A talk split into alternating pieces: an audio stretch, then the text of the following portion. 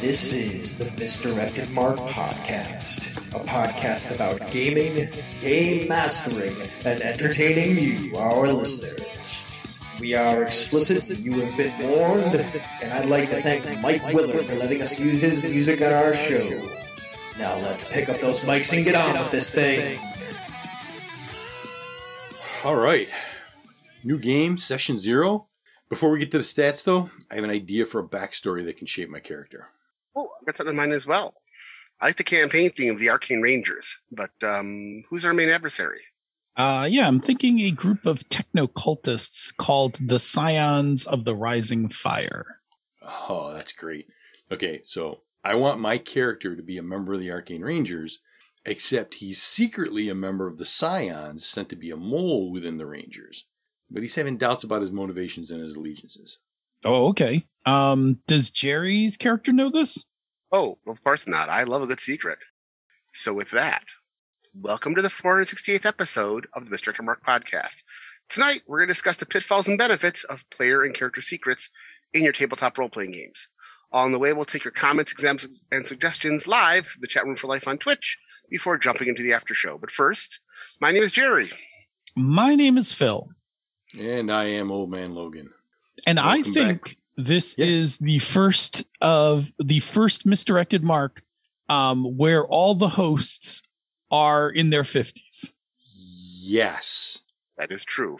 That is It's true. true. This is the That is first true. time the misdirected mark has had this is the silver edition of misdirected mark uh, as we have now Our uh, as viewership as as a yes bunch of old we were once we were once relevant now we're just a bunch of 50 year old dudes talking about role playing games we are clearly like just part of the past Yeah, it is true. all we are is dust in the wind Uh, you know, you, you guys got to work on the gray. You know, you gotta you gotta silver it up there for the peeps.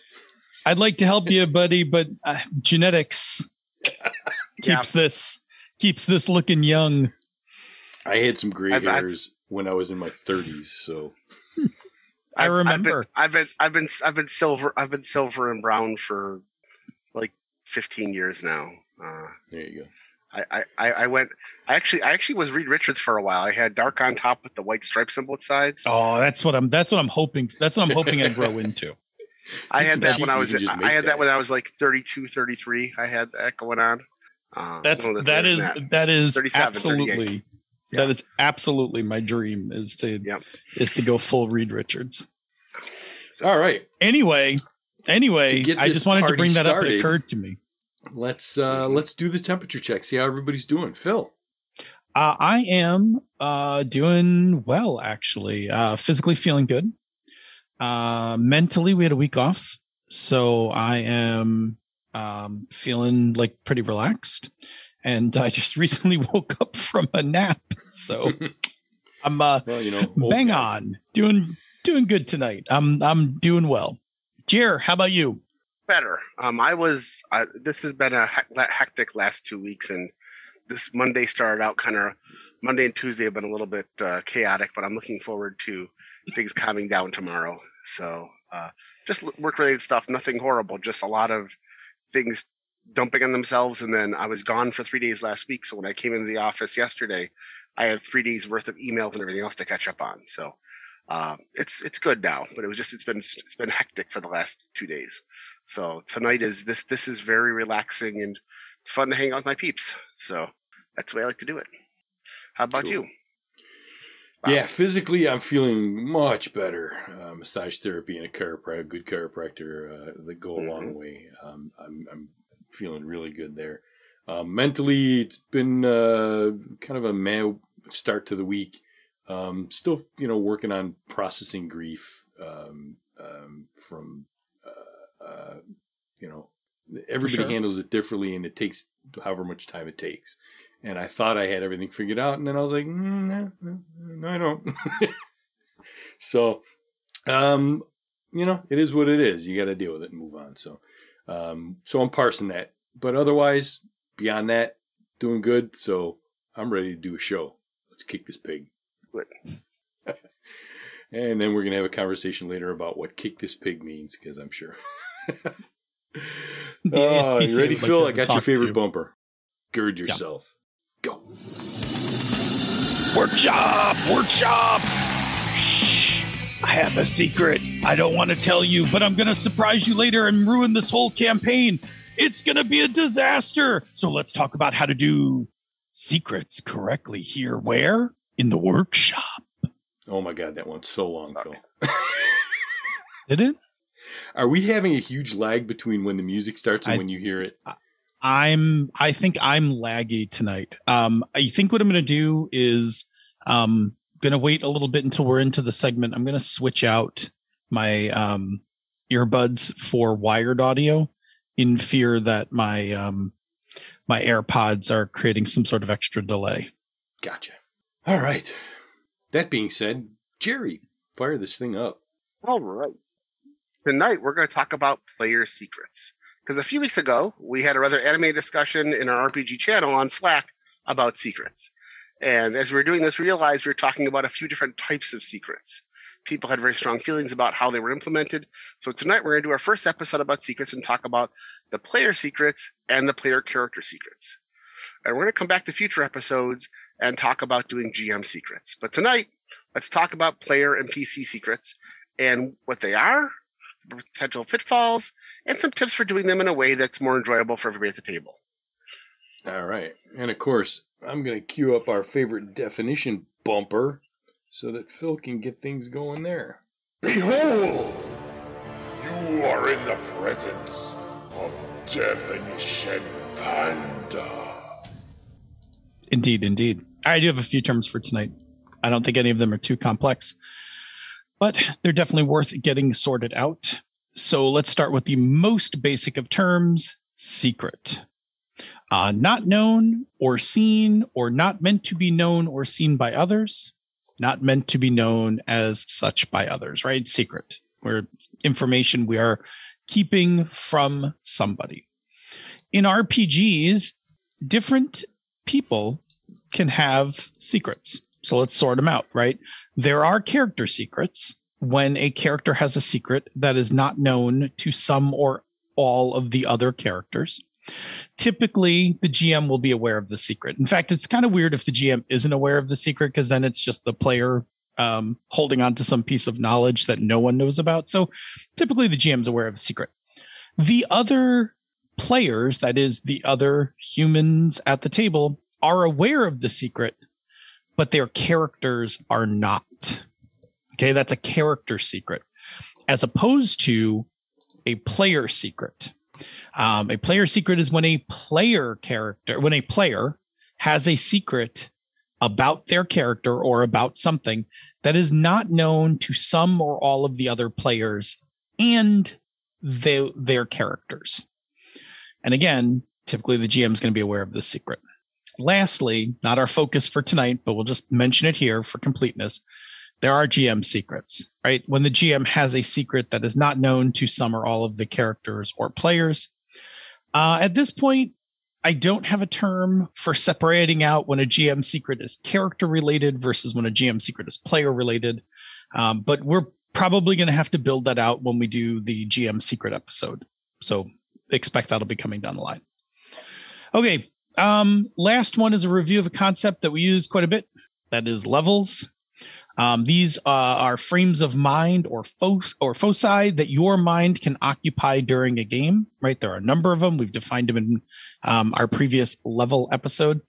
Um, so, for instance, the character level uh, is the uh, frame of mind where you are in your character's head, you are thinking as them, you are speaking as them, uh, you are embodying your character.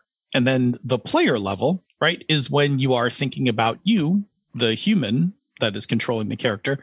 Um, and it may be in relation to the game. You may be thinking about, you know, stuff in the game, or you could be thinking about pretty much anything else. Like, I'm hungry, where are the chips?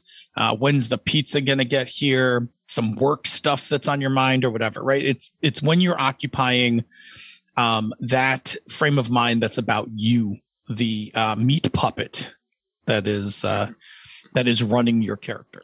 Yeah, flesh bag. All right. So, Jerry, to get us fired up on this topic, why would players want to have secrets? Well, regardless of the secret, whether it's character secret or player secret, there's a couple reasons that might they, why they might want to have a secret. The first is going to be drama. And this is often the drama that occurs as you try to keep the secret and the drama caused when the secret is revealed. Yes, Baron Von Badass is indeed my uncle. Right. The next is going to be the advantage. Being in possession of a secret provides some narrative or mechanical advantage in the actual game. While all of you were schlepping through the dungeons of unfathomable horror, I knew a secret passage to get here before all of you unscathed. Now, there's going to be some excitement that comes with both of these things. Um, with the drama, that excitement comes trying to keep that secret or when the secret is revealed. And when it comes to advantages, many players enjoy having advantage over some part of the game. And in this way, secrets can be kind of a loop. The satisfaction comes from the loop being closed and the secret coming to fruition, which means that secrets are often less fun if they are not revealed. That's the True, key. true. All right, so so far, Phil, secrets don't really seem too dangerous, but there is a darker side to them that can disrupt a game. Tell us about some of the dangers of player secrets. All right, here we go, right? Player secrets are the most risky kind of secrets that you can have in a game. And I mean risky as in they hold the greatest potential for causing some sort of harm in your game. When players start keeping secrets from other players, they are doing this for the above reasons, right? Drama and or advantage. But there's also like some secondary reasons that can kind of um, motivate players to keep secrets, right? Some of these are going to be things like, Oh, Sometimes they want to show off, they hold something off behind the rest of the players. Ooh, this is going to be for ego, bragging rights, whatever. Look how clever I was. Sometimes they're doing it because they're competing with other players. Even at times when the other players don't know that they were in that competition or not. And the last one, and the one that I've seen most often, is they just enjoy creating chaos. some some men just want to watch the world burn. And I'm going to put my own opinion here. I hate those fuckers. That is perfectly fine editorial. Okay. That's not to say that people who want to have player secrets are all doing them for malicious intent.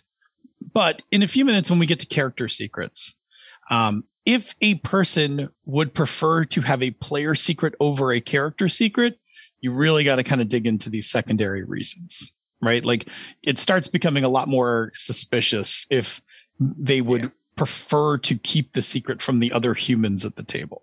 I'm going to add one more motivation, and this is kind of a sideways to the other ones, and that is if the game design itself encourages player secrets. For example, Paranoia, the role playing game.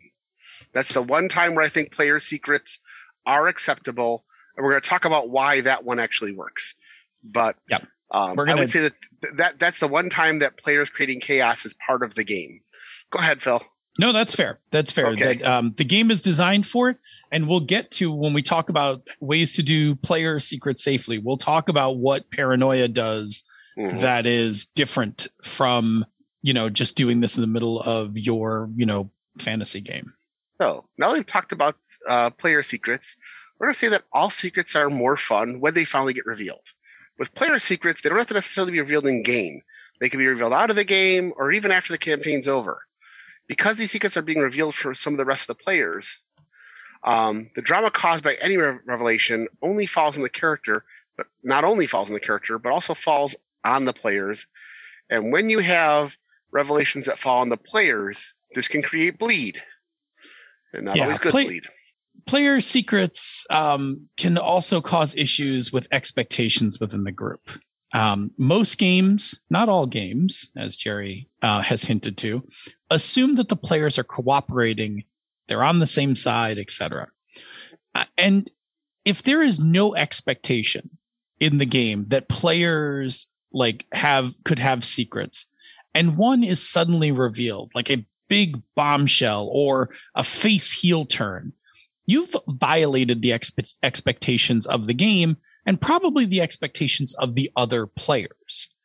Uh, and this is like where a lot of that revelation bleed comes from is that you're creating like feelings of betrayal within the members of the group. Like your revelation you know, when you start like, haha, look how clever I am, and everyone else is like, fuck you, Phil.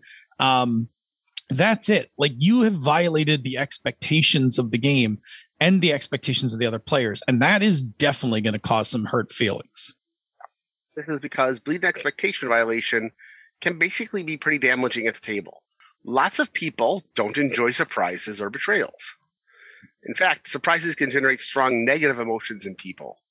So when you're enjoying a revelation, some members of the group could, could become accept- Let's try this again. Restricted mark, word scramble. So Misdirected if you're the one enjoying the revelation, some members of the group might become upset. Yeah. Now, how people handle upset, being upset is going to vary, right? Like some people could just be put off or annoyed, like, ah, you fucker, right? Like, and then that's it, right? Get a few chuckles. They, you know, like, oh, can't believe you did that, you know, and that's it. They're done. They're fine. Um, other people could become visibly upset, right? Could take action in game. I mean, I remember um, Bob and I had a friend of ours in a, a campaign from years ago uh, who was younger than both of us, and many of his um, he was in high school at the time when we were older. Many of his campaigns ended like um, like a Shakespeare tragedy with all the player characters killing each other, often because they were upset about something, often because of like a secret like this. Um, and so you know, players would suddenly turn on each other, attack each other, and then the worst part of this is that it escapes the table and people become so upset that um, it becomes hostile in person like people get angry or you know yell at each other or you know flip a table or worse right? Um, when these things happen um, people may not want to play in a game with somebody who has caused that kind of drama in the group. Um, they're not they may not want to go back and play another campaign with that person right? Um, and you can do some real damage to your gaming group uh, by poorly handling a player secret. Yeah, Phil's going to talk about this in the roundtable, but I, I know this experience firsthand. Um, so, say we're going to play a game where player secrets would be advantageous for the game. How do we make that work, Jerry? Well, first of all, there are types of games where they totally work and can make sense if they make the game a certain type of interesting. Yeah, so games that are character based um, and have some sort of PvP to them um, work well with player secrets. I'm also going to amend that because um, games that are specifically set up, like Jerry said, like Paranoia, also which has PvP. To be clear, it's just not character based. Um, Paranoia is very much a mission based game, but it is very PvP. All right, so games that have that PvP quality to them um, things like uh, Paranoia, great example. Um, one of my personal favorites, Amber Diceless. Uh, Vampire is a game that can go this route, and so is like a game like Urban Shadows. Right, Urban Shadows could easily go, um, could go this route. Not that I think player secrets make Urban Shadows better, but secrets make Urban Shadows better. Now, the biggest reason for player secrets going wrong at the table is because of a lack of some sort of safety. Often these issues are caused when a secret is revealed have more to do with expectation management than anything else. If the members of the group weren't expecting the possibility of a player secret and one appears, this is when people can get upset. But there are safe ways to run a game with player secrets, but it require, requires you having a discussion about it beforehand and setting up some levels of safety. Yeah. The best possible place for this discussion is session zero, right? The worst possible place for this discussion is mid campaign. Right. Like you should, you, you want to, you want to, like, you want to lay this foundation down right at session zero, where you are establishing the tone of your game and setting your general safety parameters.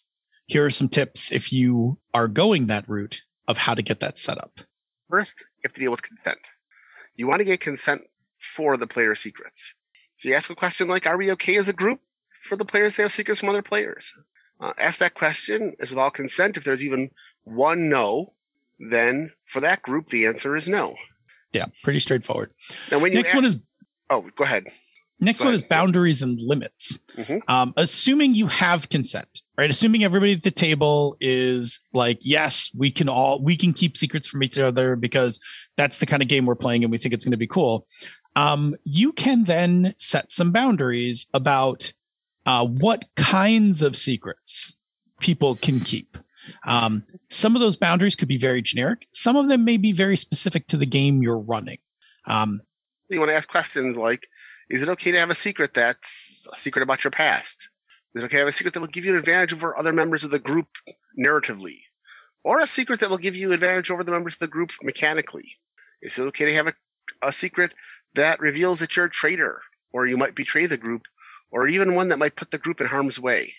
Is everybody okay with all of those? Um, and you can say yes to some and no to others, or you might put caveats on it along the way. But the important thing is to ask those questions and then discuss it with the group and make sure that everybody's on board. And once again, if somebody says no, throw that one out. yeah, for me personally, like I could, depending on the game, probably be pretty okay with um, some advantage secrets and your background secrets, but probably, I mean, I know for me personally, right? Um, a hard no is going to be traitor or betrayal. I have Yeah. huge traitor or betrayal issues. So hard no for me. Like, yes, you can, you know, have secrets that you're not telling my character or whatever. Um, but they're only benefiting you in some way, not harming me, or you're not going to go from being, you know, an ally of mine to an enemy of mine, right? I could probably get behind that. Again, when we talk about something like paranoia, where it's kind of built into the game that you're on your own, um, and that anyone, you know, could be coming after you, I'm actually more okay with that because um, it that because it's built into the structure of the game. My choosing to play the game is part of my consent to to that play. But if we're playing something like Vampire, I might not want um somebody to be secret traitor. Like I might not want somebody secretly the Sabbat in the middle of the group, right? Like I want like maybe we're all, you know, we're all in it together kind of thing. Okay. Yeah, I'm I'm on the same feeling. I mean, I I'll be honest. Most of the time, especially if I'm playing with with friends, as long as we are are taking traitor, betrayal, and harm's way off the table, I don't mind if another player has a, a secret that gives them some sort of advantage in the game, especially if it's going to make for a more fun storytelling experience. If one player happens to be richer or have extra spells or access to a star destroyer or whatever, um, that's okay because it's going to make for better stories, even if it gives them something that nobody else has. But that's me. I don't mind that sort of thing. But it, like you said, and, and when you, a game like Paranoia or a game like Cartel, um, another game where betrayal is part of the game, um, that I would be more comfortable with. But it's got to be part of the built into the mechanics of the game and part of the core concept of the game is that you're going to have some betrayal. Um, so go ahead, go ahead, Phil. Yeah, I think I, I mean I, I think this is actually a, a good point that I don't think we make a strong enough point in the notes, so I'll just I'll emphasize it here. Mhm. And and this starts with your original comment. Certain games talk about either by genre or explicitly that betrayal and secrets are kind of a thing. You run more of a risk of creating real damage with player secrets in games where there's no expectation for that, right? So if you're just playing 5e and um if you're just playing 5e and you just suddenly decide to have like some sort of, you know, like oh, I'm secretly like, you know, an acolyte of Tiamat and I'm going to just turn at like level 5 and reveal this on the players. Like nobody is expecting that to happen in the game, right? And it, it'll it'll be a gut punch as a as a player secret. It'll totally be a gut punch if you do that. As opposed to my tr- my troubleshooter is actually a, s- a you know a member of um what is it corpor Corpore Metal or something I, I forget Yeah. one of the yeah like at that point like in that game you're like well of course you're a member of the secret society like of We're all course members. We're all we, we're all members of a secret yeah exactly I'm secretly a We're all- mutant. okay. we're all, we're all common we're all common mutant traders. That's the whole point of the game. yeah. Yes. And, and and and but there's a way to put that in the middle. Like you can have like if you're playing a superhero game, especially like an 80s era Marvel superhero game, um, the idea that players in the group will have secrets from that that nobody knows about, you know, and, and you suddenly figure out that you're you know part of something else. As long as it's not going to betray the group, that that comes across all the time. I think that's part of the drama of superhero role playing. But Sure. and we're going to talk about this in a second. That's often better if it's a character secret, not a player secret. Yep. So, And don't Uh, so forget, with all of these discussions about setting expectations and asking those questions of the group before you get started, marry all of that together with all of your other table safety stuff, lines and veils and stuff like that. Um, Jim mentioned, you know, you could do an okay check-in kind of a thing in cartel right before, you know, like this guy's going to betray you. Is everybody cool? like, are we good? you know, all of that Yep. stuff works together. It's not in a vacuum. So, all right, Phil, what about character secrets? I'm sure there's got to be pitfalls to those like player secrets, right? There are, but let's just put it out right now that character secrets are just better than player secrets. Um, everything that we've been talking about actually also works as a character secret. Um, and we'll get into that in just a minute. In terms of overall safety, character secrets are less likely to cause the same kind of damage that mismanaged player secrets can. But like player secrets, uh, it is worth having an early safety discussion, establishing your consent and boundaries about what kind of secrets you're going to play out at the table with your characters. Um, and even if we're talking about, you know, even with secrets that other players know, um, we might like the moment a secret is created is when you can still have a safety issue, right? So having that boundary discussion um, lets you just kind of let you know helps tune everybody into the kind of secrets that somebody could make up either in play or during character creation or something like that without you know getting people upset kind of thing Yeah, Where a lot of people push back on the character secrets, though, is metagaming, where player knowledge starts to influence character knowledge. For example, if we're playing in a game and I, Jerry, know that Bob's character is really a doppelganger, and whenever he talks to my character, I keep acting suspicious when I have no reason to be, that's metagaming. And it's going to take some of the fun away. Um, and I think we don't give players enough credit for keeping those things separate. Most players can do this.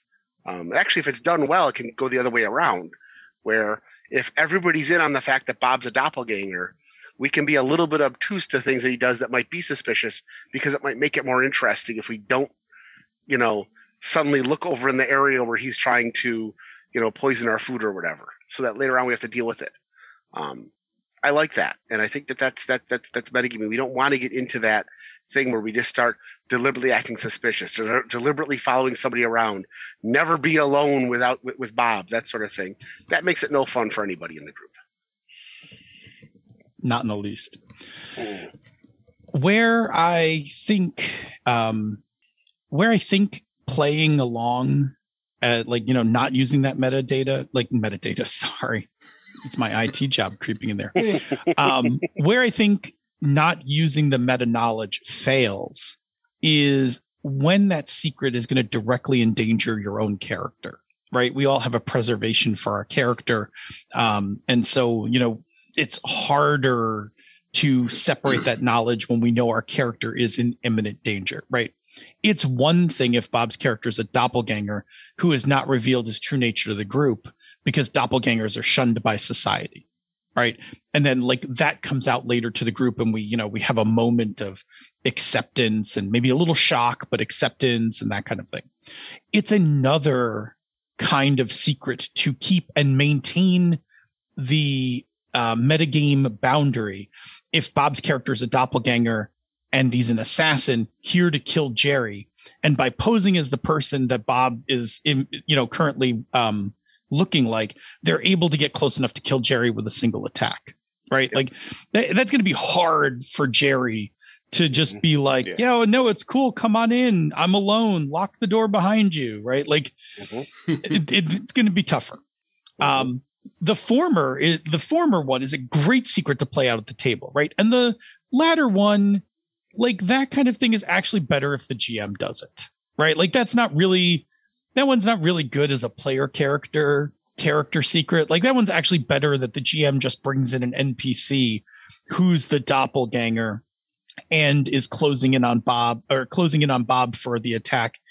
And when we do the GM secret thing, we'll talk a little bit more about it. But really, what makes the it better for the GM one is the mechanical chances that Bob will discover it in the nick of time. Right? We'll talk about why GM secrets are better when they're discovered just before they happen, because ultimately the GM could just you know whack you right by fiat. So this thing about GM secrets is the nick of time we'll talk about that probably next week. I'm not guaranteeing next week, but I'm feeling like next week. All right.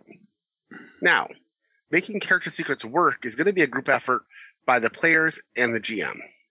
The players can per- perpetuate these secrets in the story by the action their characters take.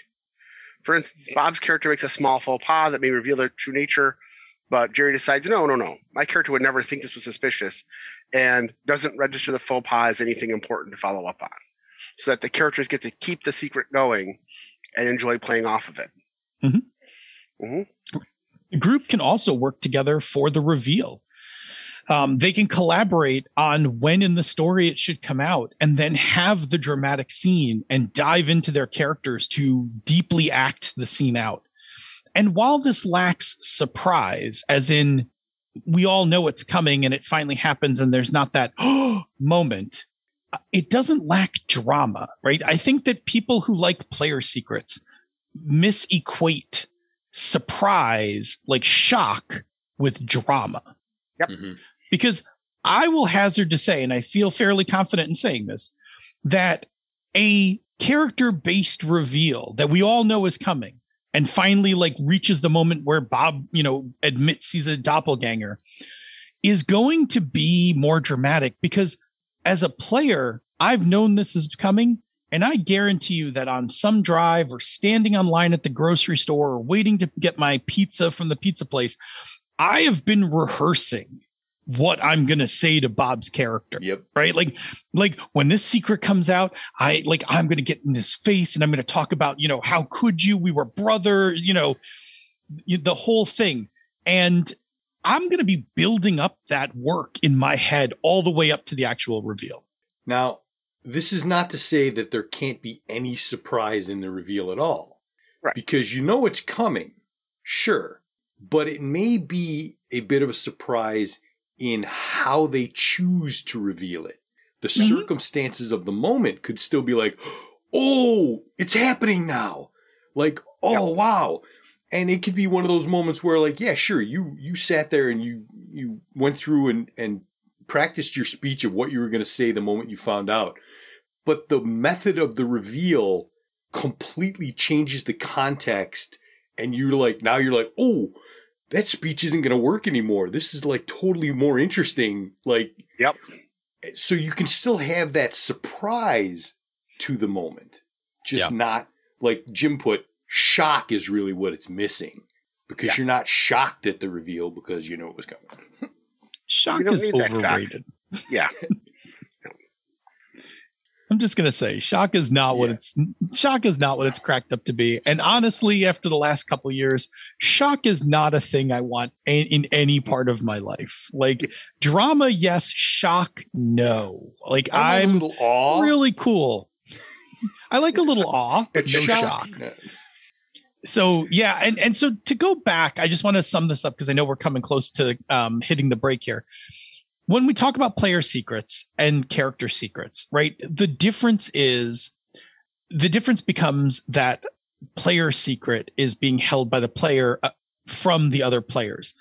And the danger is um, again that bleed and this is why we were saying earlier uh, earlier in the segment if you want to do secrets and somebody doesn't want to do character secrets, they like are insisting on player secrets. It's those secondary Yep. motivations that you really have to look at. Like, Yep. do they want to just, you know, are they, they want to be a little smug? Are they, are they looking to create some chaos? Like, that's why I'm, I'm instantly suspicious about, um, and again, unless the game is specifically set up that way, I'm, I'm very suspicious of people who don't want to do character secrets because I think character secrets um, actually can be a lot of um, lot of great fun drama. Like I would happily play Cartel with all character secrets and know like all these things are about to like come crashing down rather than you know having to deal with the shock and my own you know managing my own feelings at some you know flash of betrayal or suddenly discover i'm the one person at the table who doesn't know the secret that everybody else knows and now i feel like an idiot like i'm not here for that part of gaming like that's that's not that's not what I signed up for. I, I, you know, if my character is the last idiot to know, um, and everyone else is in on it and like, you know, has decided to put my character in a hole in the desert. And, you know, we've been working on it and I've been like helping to steer my character there. Yeah. Okay. Here goes my character. And, you know, we'll play it out and, you know, I'll probably make another character or something, or we'll Yeah. be at the end of the campaign. I can live with that. I just, I'm not here for, um, I'm just not here for odd one out, um, hurt feelings. And again, I think it's got a lot to do with people equating shock for drama. Break that chain. Just Yeah. break it. Yeah. And I, I was going to say, by the way, this whole doppelganger changing thing, um, we had in our Eberron campaign that I ran for a couple months years, where Schmitty was a changeling that never revealed their actually changeling ability to any of the any of the characters in the game, while the players were aware of it, and had a good time like reacting to things and you know when when Schmitty's character decided to make some change one way or the other, the players all reacted to it in a way that they didn't detect what was going on and had a good time with it. So it gave them a chance to have uh, more drama and Hmm. and more. Now, Schmitty's character wasn't being a changeling to attack the party; they were being a changeling. They were hiding their changeling status because of prejudice in in Eberron at the time, um, which they wanted to play up. And and of course, going back to a topic from a couple of weeks ago. Um, just by playing the character that way also told me as a GM and the other players the kind of stories we wanted to tell. That, that we were going to talk, have have situations where that could occur where they could um, play up on that. And if you've got good players and you've got good character secrets, the players could all have a good time playing with that secret. So it doesn't just become the one player's secret. It's a character in the game and they can all have fun playing with it and creating situations where that player and the other players can interact with each other about that secret without revealing it and have a lot of fun with it. Um, it doesn't have to just be something like a chain. It could be something as simple as, you know, my character is, is secretly the child of the big bad evil guy. Or, you know, I am an ex bad guy turned good, but I don't like to talk about my bad guy status. And the other players can constantly have conversations about the bad guys so that everybody gets to role play talking about it. Yeah, yeah. Um, yeah, all, all stormtroopers are evil. Yeah, yeah, they never do anything good. Those kinds of stories, and have a good time with it. So Yeah. that's the positive side of all those character secrets, or it's uh, yeah, character secrets. Make sure I don't use the wrong term.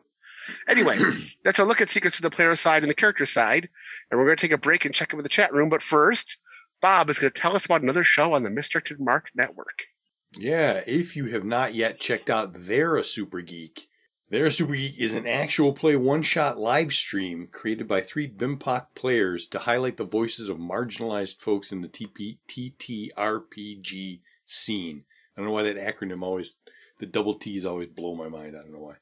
They feature, feature gender marginalized GMs and a diverse rotating cast of players. Tune in every other Thursday from 9 to 11 p.m. Eastern Time on the Misdirected Mark Twitch channel. All right. So, uh, excuse me. I'm sorry. Uh, Senda had pointed out that uh, she feels like the least bad that a player secret can be is disappointing, which is straight up because no one knows there's a secret to explore or build a drama around. Like, it's it's like, why are you even doing it? Like, let people know so we can use that and have some fun with it. hmm Otherwise, why bother? I mean, I know why. I I mean, I know why in my um, you know, elementary school and middle school games these things happened, right? Yeah. Like, um, although we are going to talk about it in a little bit when we come back from break and hit the round table. We are going to talk Yeah. about like the largest player secret I ever kept, um, and and all the reasons why um, I shouldn't have. Right, like a colossal GMing mistake. Um, Yeah. colossal GMing mistake. Um, yes, And, having uh, a secret that no one knows is basically just um, your background, Yeah. like Yeah, it's Thought. your character background. What's the no point, read. man? Yeah, and for uh, for the edification of everyone uh, who wants to know where "Let's Kick This Pig" comes from, uh, it comes from the motorcycle community. Harley Davidsons are uh, referred to as hogs, and you kickstart your motorcycle. So the phrase got shortened to "kick this pig" to start your motorcycle up and get on the road. So There that's where that comes from. Hey. Now you know, and knowing is half and the knowing is battle. half the battle. Which is funny because I G.I. just saw an ad for that GI Joe role playing game, and I'm like insanely curious about it. I shouldn't say insanely. I'm sorry.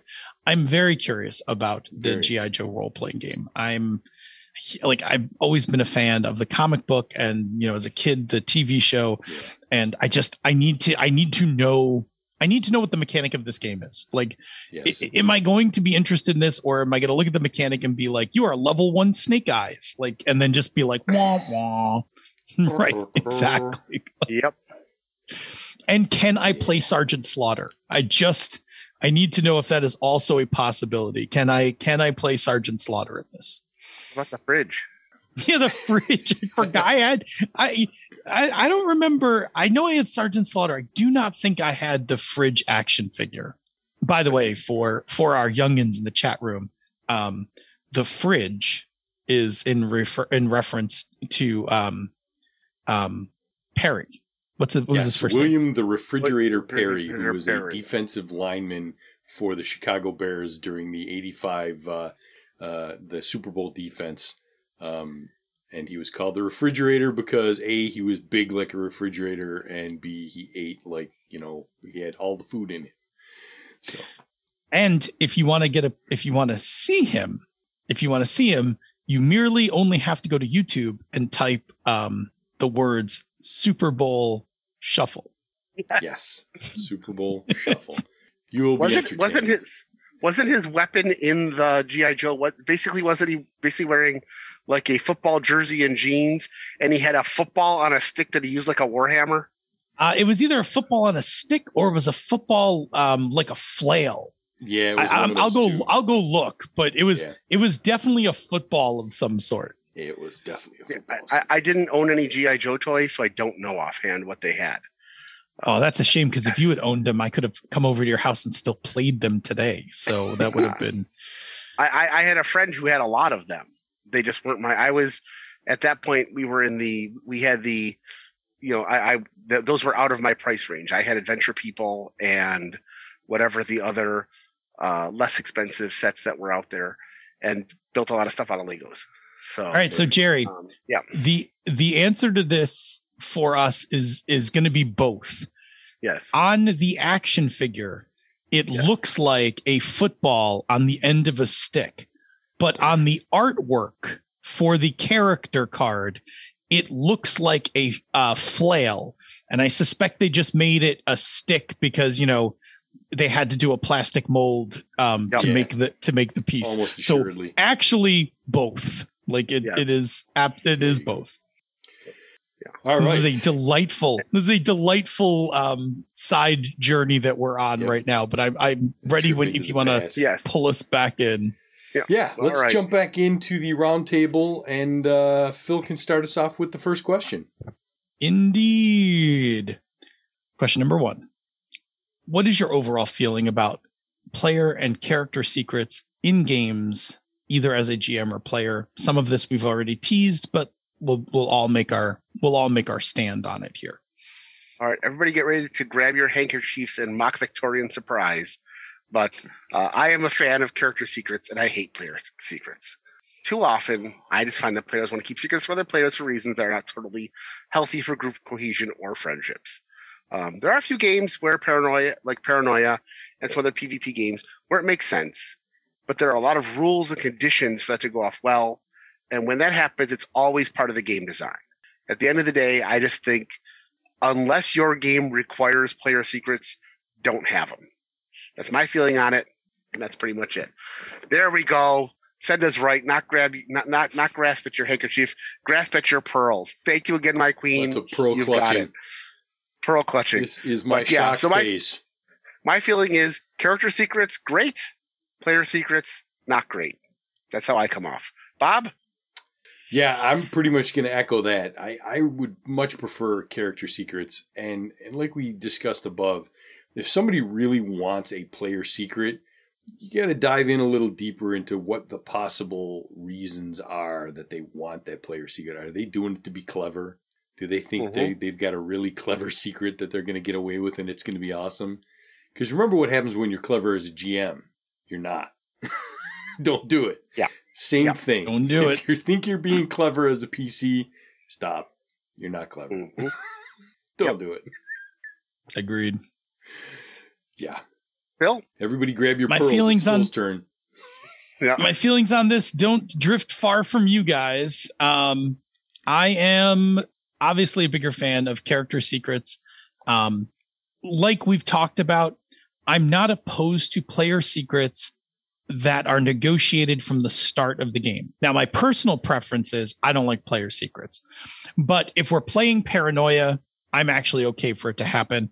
Um, like I'm actually more than okay for it to, to happen. I have run and played paranoia a bunch and i uh, you know in my youth and i loved it um, and it is a game where screwing everybody over is an absolutely acceptable part of the game and i'm okay with it but what i um what i dislike is non-negotiated player secrets um that to me is the worst feeling is um that that that change of expectation now, a lot of this, some of this is just, I think, in general.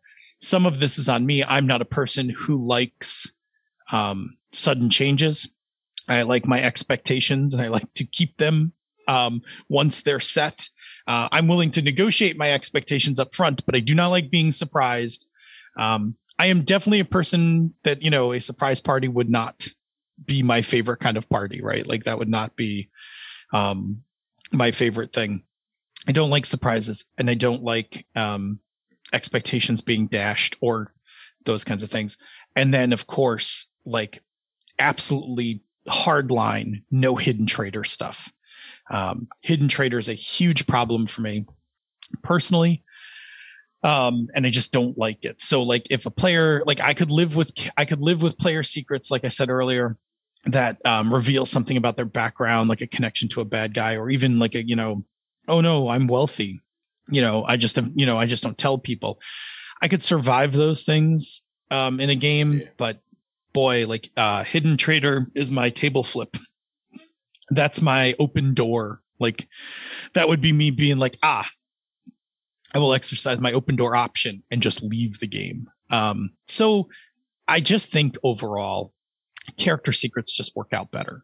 Like I think that you just have such, they're so much safer for group cohesion and being friends with everyone. They're just so much safer that there's very few cases where I would pick player secrets over character secrets. I will almost always be like, oh, we should all have secrets. Our character should, and then we should all help each other, you know, perpetuate those secrets because they're fun.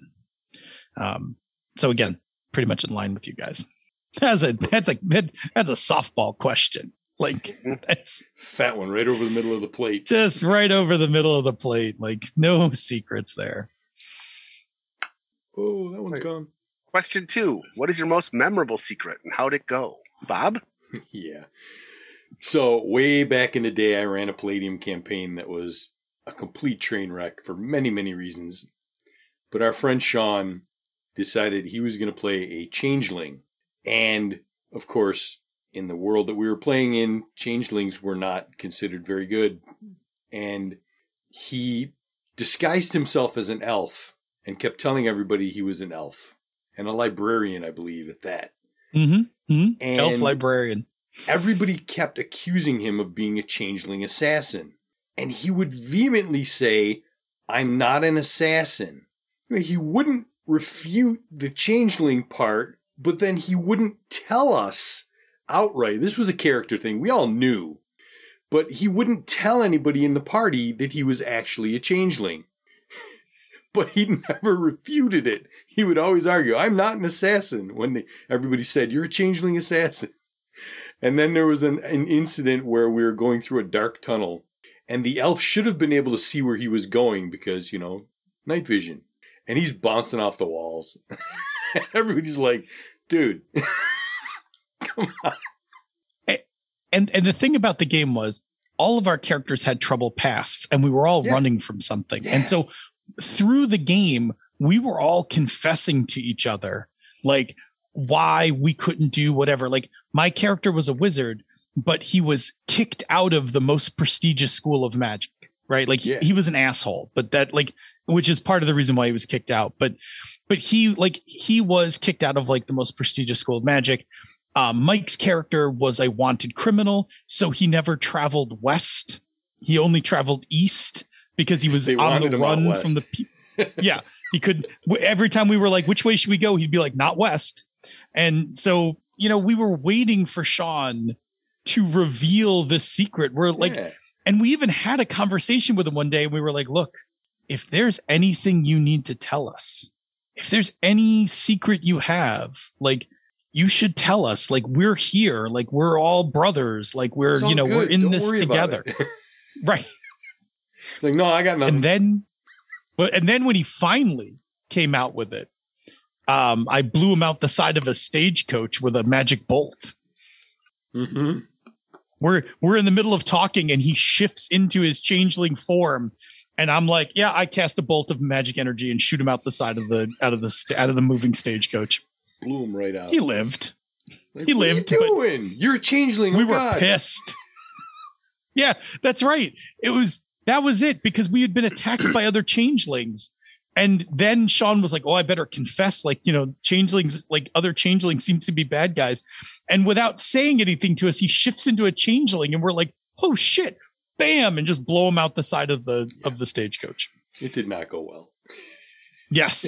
It was pretty it was it was pretty funny. And again because it was more of a it was a pseudo player level secret like we kind of i think we all knew um we all knew but Yeah. it wasn't revealing it so um it was amusing like it, It it was- was All right. That was. Phil's turn. You got a good one. oh jeez man all right prepare yourself for everything that you could do wrong as a gm when it comes to secrets um this is how we learn right we learn by failure and in this case as now having reached 50 and i'm now just a um an archive of of you know good and bad things that have happened in games allow me to tell you the story about ermaine the game is amber diceless. Uh ermaine is one of the princes of amber one of the player characters run by our friend jim. Uh, bob's in this campaign a number of other people are in this campaign. And Amber's a game where there's like a little bit of PvP competition, not outright, but there's like, you know, and there's a lot of um there's a lot of palace intrigue that goes on in this game. So this game was already characterized by a lot of writing notes to each other, like to the GM, and a lot of like pulling the GM off to the side to ask a thing or do a thing or whatever. So Jim takes his character and wisely um, plays his character, plays his character extremely well, um, and manages to murder several of the weaker aunts and uncles in the game um, without any of the players knowing that it had happened. Um, and slowly, Jim began to build this plot to take over Amber, um, a little at a time. And I, um, I, as the GM, facilitated a whole ton of this um, because I was basically um, emailing him between games as he was telling me the things this character was doing, and um, then writing them into um, the upcoming the upcoming sessions. And I, it was bad because I facilitated it. I attempted to scare him out of doing it when I upped the stakes and a more powerful Amberite uh, confronted him on it. And my hope was I would scare him back to being a good guy. But instead, he like embraced this evil elder Amberite and was like, we should work together. Um, and did. Um, and then the game just got more and more out of hand as like most of Jim's game playing was happening outside of the game and very little of it was happening in the game. In fact, I was making up like other storylines for him to play while in the background he was like executing all these things. The yeah, eh, the culmination of all of this when we reached the end of the campaign and we were planning to reach the end of the campaign um in the frenzy of everything that's happening at the climax of the game, Jim lays down his last domino and destroys the pattern of amber. Um, and all hell break literally all hell breaks loose. And suddenly players start to realize that certain amberites are dead, the pattern is gone, reality's collapsing, and that there's a new pattern that has been written in uh, Ermaine's image. And um, the when the revelation hit in that game, the amount of betrayal that was felt by the players was palpable. It wasn't even just palpable. One player cried, like just cried. Um, one player uh, was never the same after that um, and didn't want to play with Jim in any games. Um, a number of people were upset and a couple weeks later got over it. Like it was bad. Um, Yeah. it was bad and it was for all the things that we're talking about here it was it was a complete um expectation f- failure of expectation management. While everyone had quote secrets no one had a secret to the scale at which jim was operating at. Yep. um nobody else even thought the game could be played um in that manner. And and like um jim Jim likes RPGs is saying in the chat room, I didn't have a GM to player discussion of like, hey, we should cool this thing off. It's getting kind of out of hand. Um, no, I was, you know, 20 something, not as good of a GM and as careful as a GM as I am today. And um, I let it roll. Uh, I was a big, I was the facilitator and co conspirator in ultimately the betrayal of that game. Yeah. And while his plan was brilliant and years later, decades later, most of us can laugh about it. Um, and you know, we're like, wow. And you know, we still use ermine as a curse word um in our game. In fact, it's a verb to ermine Yeah. someone means to screw them over so utterly completely Oh that they have God, no idea what happened yeah. um it was bad um Yeah. and for as much fun as that amber game was the revelation while jim had a good time in that revelation Yeah. um it was rough you were there bob like i mean it was it was a like- hard night, and the the I say the funny part, it, an odd twist to it. I wasn't upset that he did that. I was impressed when it all came out. I was like, wow, because he started right out of the gate in like session one. He was like, hey Phil, I'm gonna like slowly ingratiate myself with like all of the staff, the the the, the hired help in Castle Amber. I want to be the guy that everybody like thinks is a really cool guy. Like everybody's like, oh, that Ermaine, what a, what a great guy. You know, I want to get in with all of the low level people, and that's where he started, and he just worked up from there. And when we got to the climax and everything was revealed, I was sitting there going, wow, we played how many months, Phil? Like, oh, it was like almost a year and it was like weekly because Yeah. you almost failed out of grad school because you were spending so much time writing all these sessions and separate storylines for all the players. And I sat there dumbfounded, like impressed as hell that he had pulled it off. And I thought to myself, we all came into this game and started playing checkers, and Jim was off playing fucking chess behind the back behind our backs. And it was bizarre and brilliant and all of that. And what upset me Okay. Not his reveal and what he did. The part that upset me was that Phil had a GM secret that I never clued into. Okay. and my character was what they call in, in the Amber game a trump artist. I could draw images that you could then use as transportation. That was like their, like you'd look at a card and whoever had the other, the other card, the same person, you know, you could you could transport yourself through the cards, or if you had a card of a place, you could transport yourself to that place. And to my character, the ultimate expression of his artistry would have been to draw a new pattern in his own image. And it turns out that my character secretly, unbeknownst to me, was attuned to the object, the jewel of judgment, that would you that you used to draw a pattern. Had I known that, I would have been like, "Hey, Ermaine, hang on, I'll help you finish that as long as you let, as long as you let me draw the new one." I would have jumped on the train with him and been like, "Yeah, fuck all the rest of these guys." There were hints, And that's that what made me mad because I didn't know. yeah, there were hints that you were attuned, but you never caught on to the. I never caught him. You gave him to Yeah. me, but unfortunately, it was you could have like literally stopped him in his tracks. Like you could have Mhm. just like halted Yeah. anything he was doing and stopped him. Um, And that's exactly what I would have done. He would have start got ready to draw the pattern, I'd have been like, no. And he would have froze, and I would have taken the gem and went, let me do it. after the after the initial shock, when people kind of calmed down, and again, I'm not saying this is good, right? But like No. after the initial shock, there was a period where people asked a whole bunch of questions about the game and were like, what about this time? And Jim was like, uh, that was me. Like, what about when that guy like disappeared? Uh, that was me. That was me.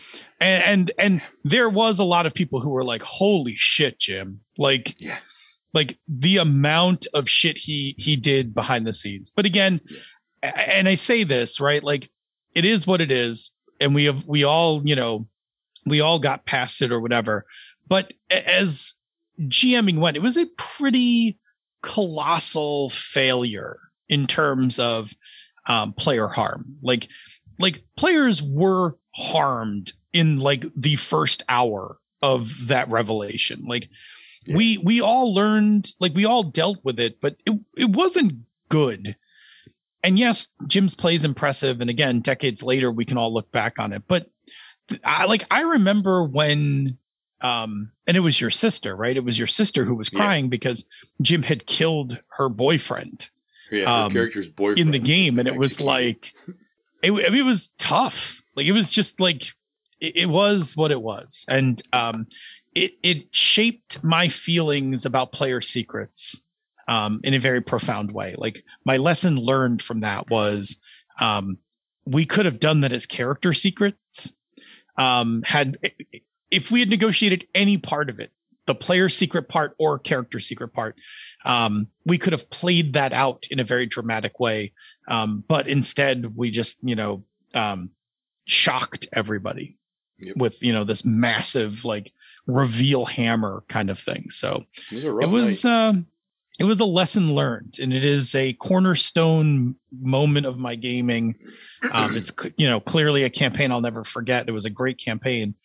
Um, but you know, if it had one, if it had a thing it could do better, it would have been, um, to have better set up safety. But this was like 1996 and the concept of safety was not really a thing. Like it No. wasn't like there was no having like a session zero discussion. You just like, hey, this is Amber. Amberites like backstab each other all the time. Ergo, backstab each other if you want. Yeah.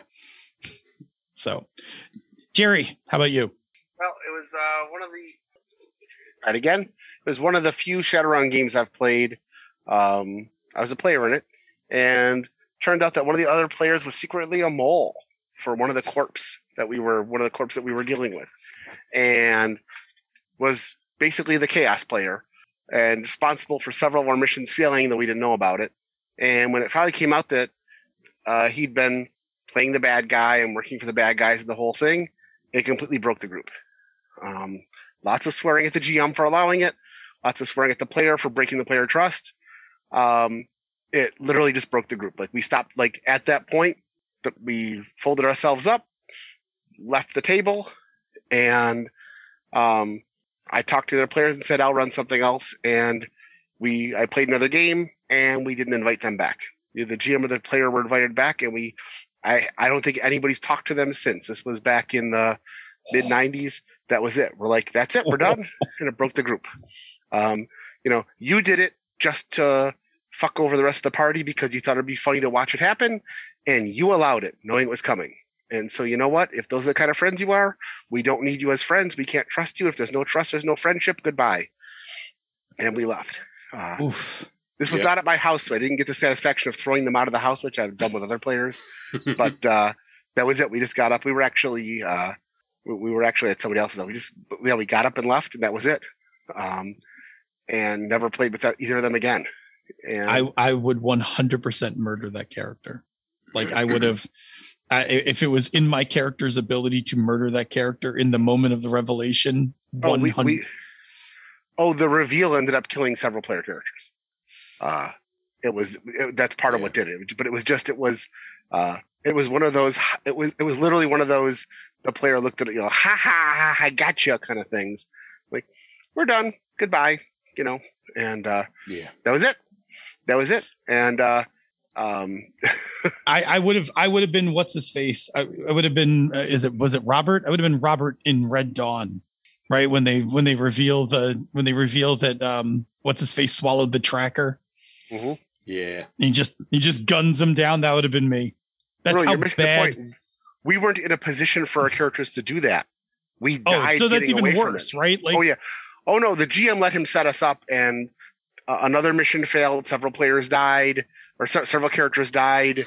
the players that did got away with almost nothing. We basically scrambled out of there. With no, that was, I mean, it was, it was the the full fruition of somebody planning to betray everybody, and it came to fruition ugh. and, and ended the. Yeah, it was, it was, Yeah. it was it was full on you know and the gm thought it was really funny and clever and you know look at what we pulled off. I'm like yeah you're the gm pulling that off is not clever.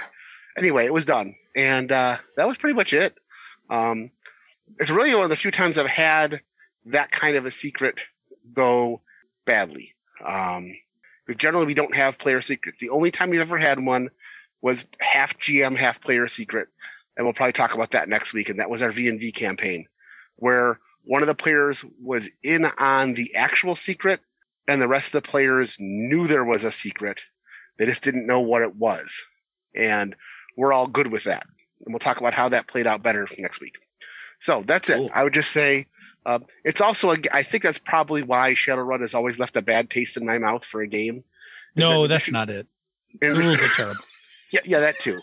But just be clear the rules are bad. But yes also that betrayal is terrible. I don't think I've Um, ever had a good sh- I, I've never run Shadowrun.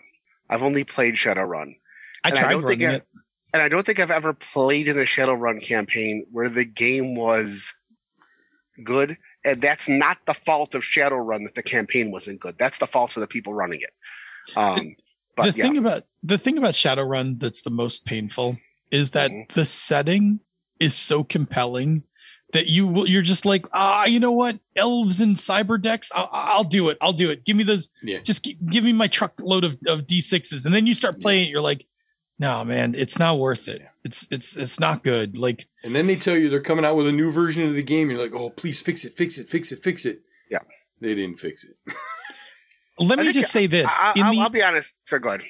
in the late 80s, I was so frustrated playing Shadowrun as written that we made our own version of Shadowrun by combining Palladium fantasy with Palladium's ninjas and super spies mm-hmm. and literally made a Palladium version of Shadowrun because we thought that was more playable than Shadowrun. Yeah. And when you have to turn a game into Palladium to make it more runnable, like better, easier to run, you you are you are far off in deep water. I think another problem with Shadowrun for me, and this is only for me, is that I'm very influenced by the art in a game. And while Laubenstein does really good artwork for monsters, I thought that his like none of his characters ever looked anything like something I wanted to play. They were always super asymmetrical and always lumpy, ugly. And so I didn't like flip through the Shadowrun book going, ooh, I want to play that. That looks cool. And so whenever somebody would like show me artwork from Shadowrun, I was like, ooh, those are aren't th- those just don't look like heroic characters or even exciting characters. They were all his artwork is kind of misshapen and, and deformed. And it's not my kind of thing. And it's I'm a visual person when it comes to that kind of thing. And so I never got a feel that that's the kind of thing I want to play. It wasn't Johnny Silverhand, you know, that kind of thing. Um, which definitely influenced how I looked at the game because I, I didn't own the books, so I didn't like flip through them looking for their stuff. And so none of the Shadowrun artwork ever drew me in. And because of that, it, it influenced my, you know, having been a cyberpunk player and seeing the cool like cyberpunk is about looks and, and appearance that's part of the game and that's understandable. It's a different game than shadowrun. But that was my kind of gateway into that genre. And so that wasn't again that wasn't the fault of the game sy- system regardless of how bad the game system was or wasn't it was i never looked at anything in shadowrun and still don't i never look at anything in shadowrun and go ooh i want to play that thing you know Yeah. I Um, will. I will say this though: if you want an enjoyable Shadowrun experience, go Mhm. play the video game Shadowrun Returns. Cool. That that is an iOS game. That is actually a lot of fun, and again, a testament to that the Shadowrun world is a lot of fun, and that its mechanics are painful. Because the iOS game, which handles you know pretty much all of the mechanical underpinnings, like while you're playing it, is Mhm. actually pretty fun. Um, and I played a bunch of it. I think I got pretty close to the end before some bug ate me. Um, the but it was of shadowrun was fun yeah, but yeah, it was. Um, I mean, look, there are people who love Shadowrun, and I won't dump on you at all. Like No, it's fine if you no. love Shadowrun, it's great. Yeah. Um, I just it was a system I could never. Every I, and I made multiple attempts to get into that system and bounced off of it. Like it was like Lucy in the football. Like I felt like Charlie Brown every time I bought a, a Shadowrun a Shadowrun book, and I bought them. Like I have several versions of Shadowrun in my trunk of old games. Um, so I, I I say this having tried it, but man, like just oh, frustrated me again.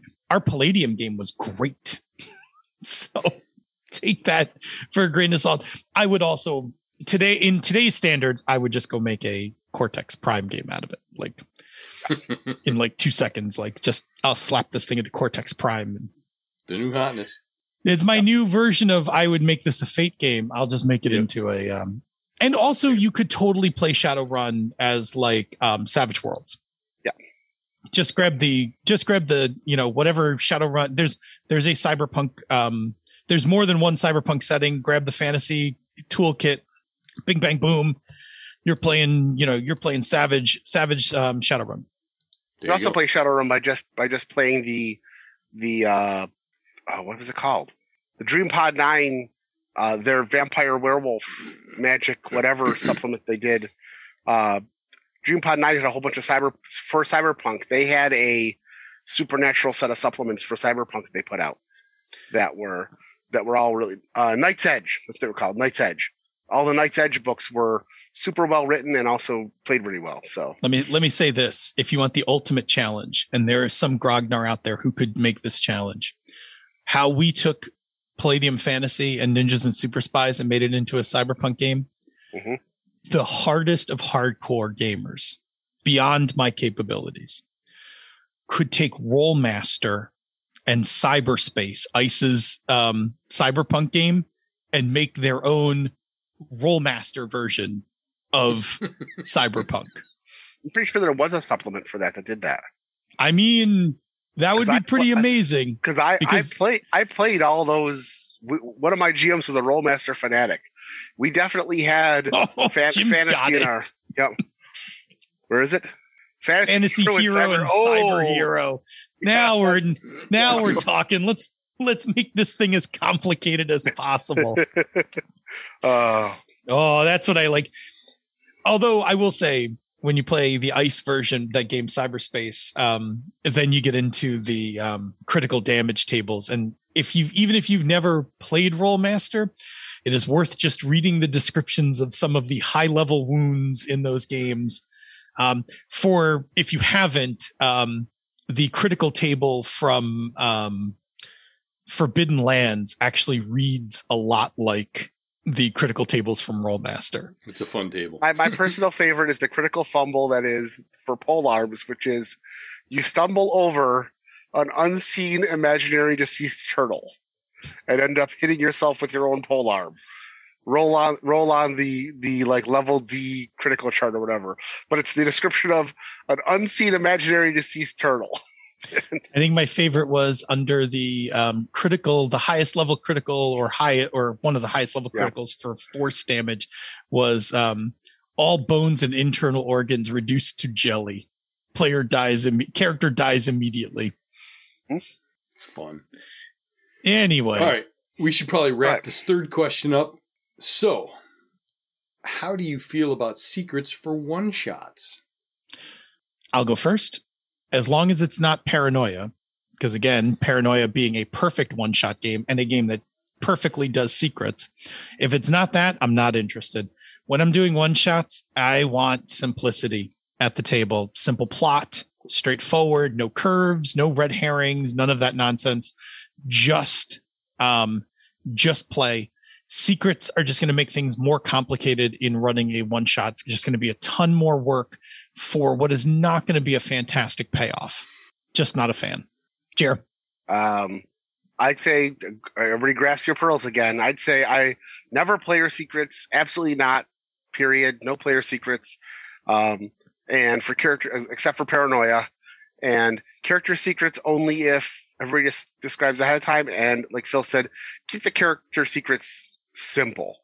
Um, again, you want to play a character who's a changeling that nobody knows they're a changeling. That's fine. You want to play a character who is secretly the child of the bad guy, and you're going to reveal that. That's fine. Um, that's pretty much it. Um, maybe my character is actually your character's, um, you know, childhood crush from when you were children, and now we're going to have a dramatic romantic reveal at the end. That's fine, also. But that's pretty much it. They all got to be character secrets that everybody talks about ahead of time, so you can have a good reveal in them. That's pretty much it. That's me. Bob. Yeah, I, I'm I'm along similar lines as Phil. Like, don't just leave the secrets out. Um, maybe in some of those some of the circumstances that you described, but if if you're doing a, a one shot, especially if it's a con game, if it's a con game, you've already got enough things to juggle to try and make sure that you get the session off, you get it done in time, and everybody has a good time. If there's secrets involved that you have to try and make sure pay off so that they're worth having and stuff like that, you're just adding another thing to the mix. Keep it simple, like Phil said. I would not do secrets in a one shot. I'll, I'll, just mention really quick. Senda just mentioned um, playing a one shot of Cartel with secrets.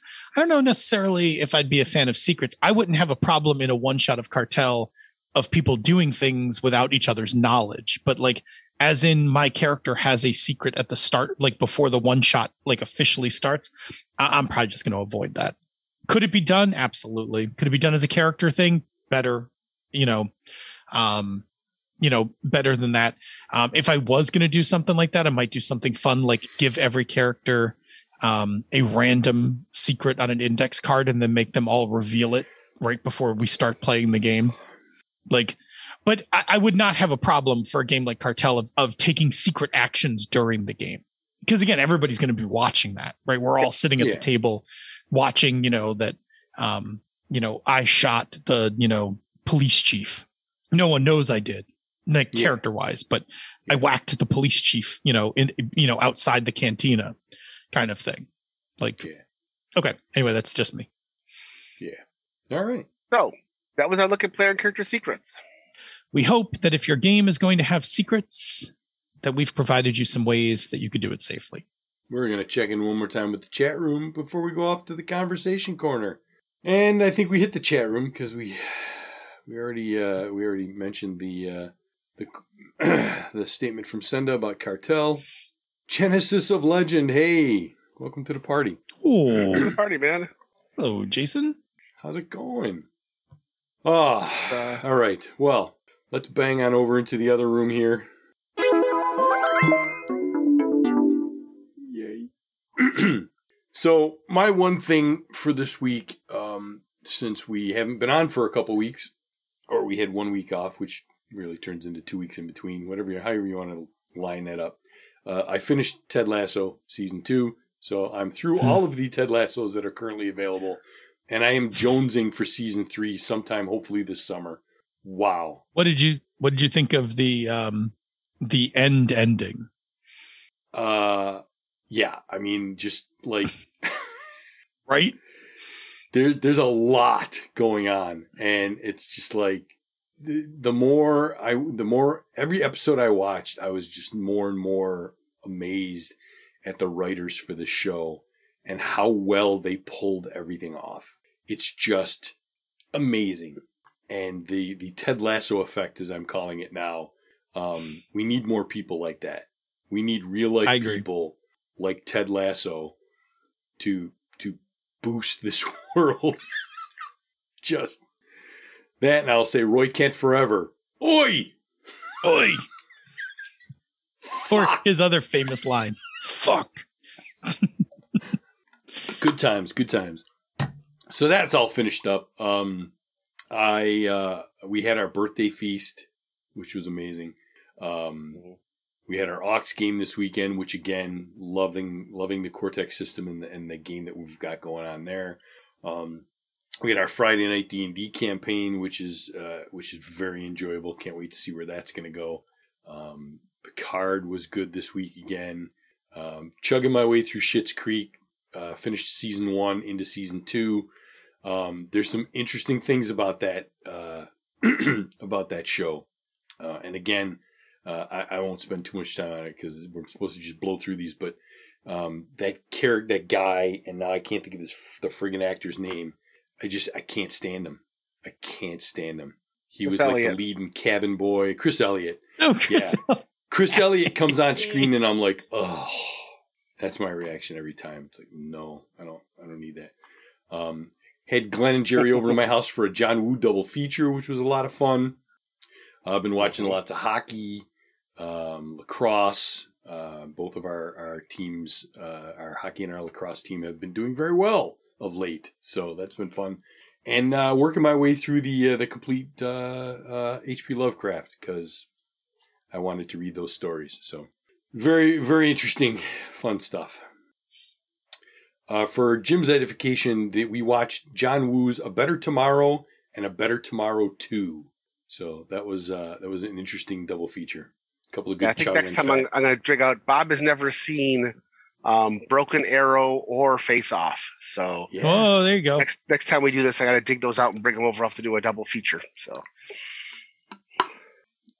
All right, well that's uh, pretty much it for me, Jerry. all right, uh, for me, uh, actually, last night my wife uh, sat down with for dinner and we decided to curl up on the couch and watch The King's Man. which So is the good. prequel to Kingsman One and Kingsman: The Golden Circle, and uh, it was just fun. Um, so some of the plot was very predictable in a good way. Some stuff happened that I was just like, "Holy shit! They just do that?" So I'll just say that um, it, it was uh, interesting and in a fun way, not not the movie they advertised, which is really cool. Um, in a good way, in a good way. Um, and uh, it's it's it was just it was a fun movie. We had a really good time watching it, and now I want to see another one. I want to see what they. Uh, there, there's a if you watch it, there is a an Easter egg mid credits, and that Easter egg mid credits sets up another. I'm like, I want to see that movie now, but uh, just a lot of good actors in it. Um, and uh, other than that, um, we had the meat sweats for the combined birthday at Texas de Brazil, and that was amazing Excuse great food. Um, Picard has been a lot of fun. Just catching up on that. Um, I, I like the storyline. I like where they're going with that. Um, no Man's Sky has been a lot of fun. Um, Bob and Phil both taught me a few more things that have made the game a lot more entertaining. Um, Chris's D and D game is exciting and chaotic and different than the last D and D game he ran. So it's always a lot of fun. Um, and we've got secrets and mysteries that we're constantly uncovering. So that's been fun. Real quick, Ox. I think Bob covered most of it. Um, I'm looking forward to the next scenario as well, but the past scenario was good. Cortex just seems to make things wonderful. And as players, we're getting much more into the idea of um, not can we do this? It's how we're going to do this. There's nothing we can't try. There's no. Um, this is why in the Slack room I mentioned the comment that um, some GMs write adventures that are just like situation occurs. I'm going to leave it up to the players to figure out how to solve it. That's pretty much the way this game has to run because Phil Mhm. never knows what we're going to come up with. Yeah. Um, And we can talk more And- about that in the after show. yeah, but it's just that's I'm just gonna, I just wanted to mention that John Woo Night was good. Um, and in my Facebook feed, I've been getting all these little sketches, skits from a show called Derry Girls, which was on Netflix, which is a two season now three season show about four basically juvenile delinquents growing up in 1990s um, Londonderry, Ireland, as part of a that go to a Catholic girls' school, and various shenanigans eh, go on, um, and it's just been fun um, and and absurd. And as somebody who did go to some Catholic stuff, a lot of the jokes are just hilarious as well. So, but you don't have to be Catholic to get the jokes. But if you just want to watch a a fun show about uh, mid '90s Irish culture, it's entertaining. It's comedy. That's it. Phil. All right, I'll try to do this briefly. I'll ask you two to keep me honest um, because there's a whole bunch of things that I have to kind of lay out here in the course of a of a week. Um, so let's see how I do um, my birthday was this past uh, was last week, um, and basically the whole week um, was packed full of events. So Friday, Friday, I went to my daughter's play for Mamma Mia. Excellent production. Had a good time. Saturday, my son got us tickets for March Madness because um, uh, part of the qualifier rounds were here in Buffalo. So we got to watch two um, basketball games together. Sunday I had um Sunday I had a birthday party with my kids. Like my kids came over to celebrate my birthday, um, and I made them uh, pancakes and then brownies for dessert, and then um, and then we watched Bill and Ted's Excellent Adventure because I'm old, and I made them watch an '80s movie because I'm old and it was my birthday. Um, they did get me um, they got me cool LED smart LED lights for backlighting my TV, and they got me the Blu-ray version of uh, the Disney Three Musketeers um, which is easily one of my favorite films. So I now own that media beyond digital, which I'm very happy about. Monday, I chilled. I just didn't go to work and I chilled out. Um, Tuesday, I went to um, Tuesday, as you guys said, we went to Texas de Brazil to eat.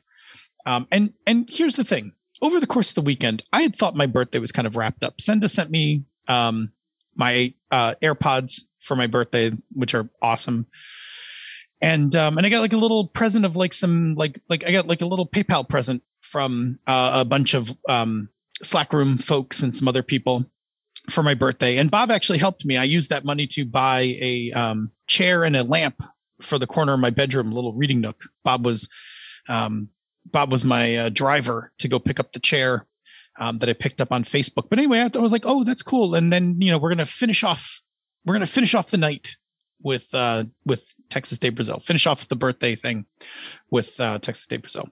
So we get there, and Bob's like, "Oh, I got some stuff for you." It's like send us send some more stuff. So unbeknownst to me, a a whole host of people, many people from our chat room, and like I said, a few others, um, all chipped in, and um, of the things that um, I got, like they covered the dinner. Um, the, again, like I said, the chair for my reading nook, but also uh, six cameos from various members of different Star Trek um, TV shows.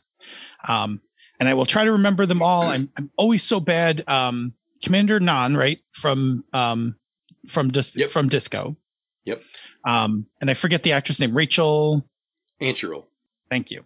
Um, and then um, I got Detmer from Disco, whom is one of my favorite characters on Disco. Yep.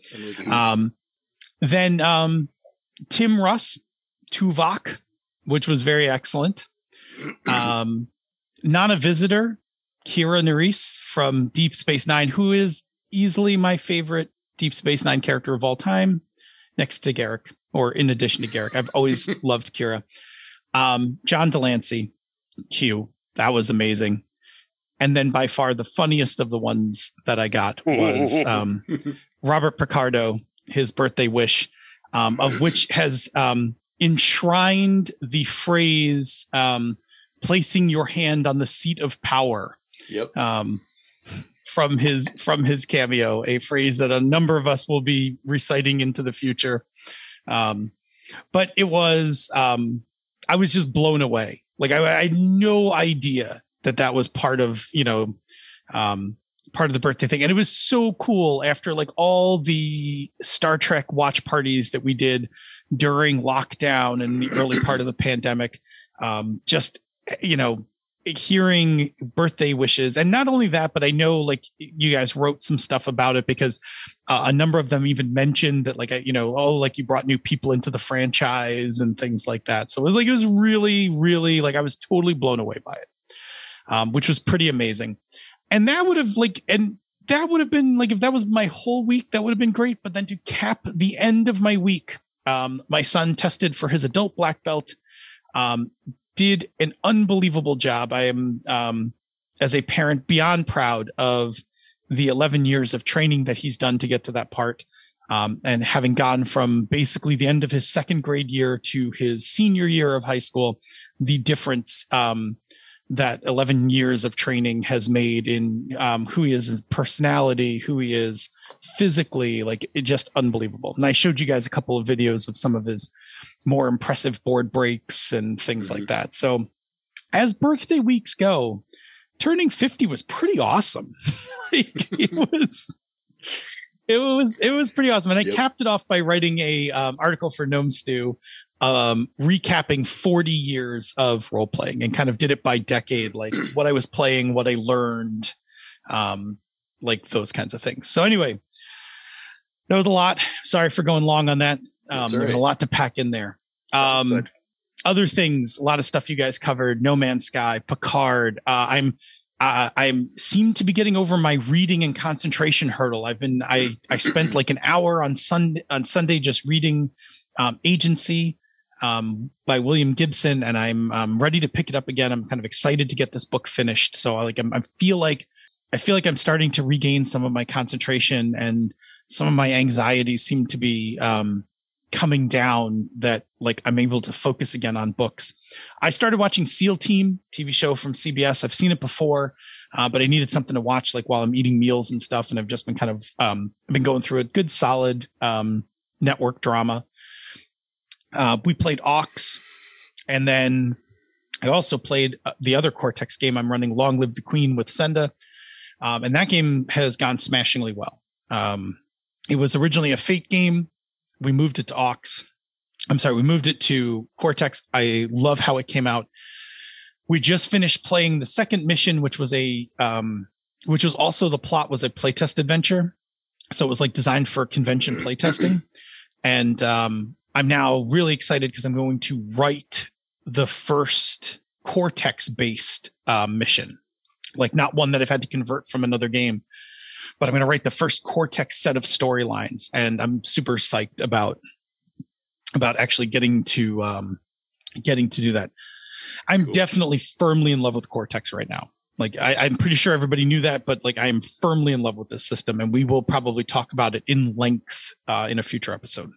But that'll be all for me for now. All right.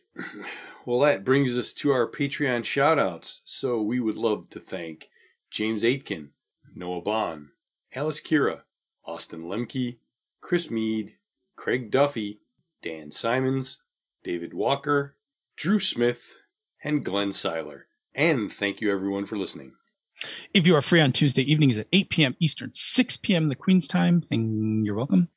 Come join us live on Twitch, where you can chat with the other listeners in the awesome chat room for life and ask us the occasional question. If you can't make the live show, check out our podcast each week wherever you get your podcasts. Then take a listen to some of the other shows in the Mr. Mark Network, such as They're a Super Geek, Mastering Dungeons, Bone and Obsidian, The FM Gamers, Panda's Talking Games, The Gnome Cast, Jianghu Hustle, The Lounge, Bonus Experience, and the incredible back episodes of She's a Super Geek. You can and should also check out our sibling podcasts, Tabletop Bellhop, The Knights of the Night, and the always amazing Gaming and BS. Before you make the big reveal that's going to tear apart your group, end your campaign, and never speak to the rest of your uh, group, leave us some feedback. You can reach us directly on the old fashioned emails, mmp at mrmark.com. Hit us up on Twitter. The show and the network is at mrmark. He is Robert M. Everson. He is Jim Gerrymander. I'm DNA Phil. If you like what we do here and on the other shows in the Misdirected Mark Network, you can support our Patreon campaigns. MMP, Mastering Dungeons, and Panda's Talking Games are all at patreon.com slash MMP. Jianghu Hustle is at patreon.com slash Jianghu Hustle, and Bonus Experience is at patreon.com slash Bonus Experience. Patrons of MMP, Mastering Dungeons, and Panda's Talking Games get access to the after show, pre-production show notes, musical parodies, the Bamboo Lounge, and other special releases. This has been a Misdirected Mark production, the media arm of Encoded Designs. Mic drop! We out.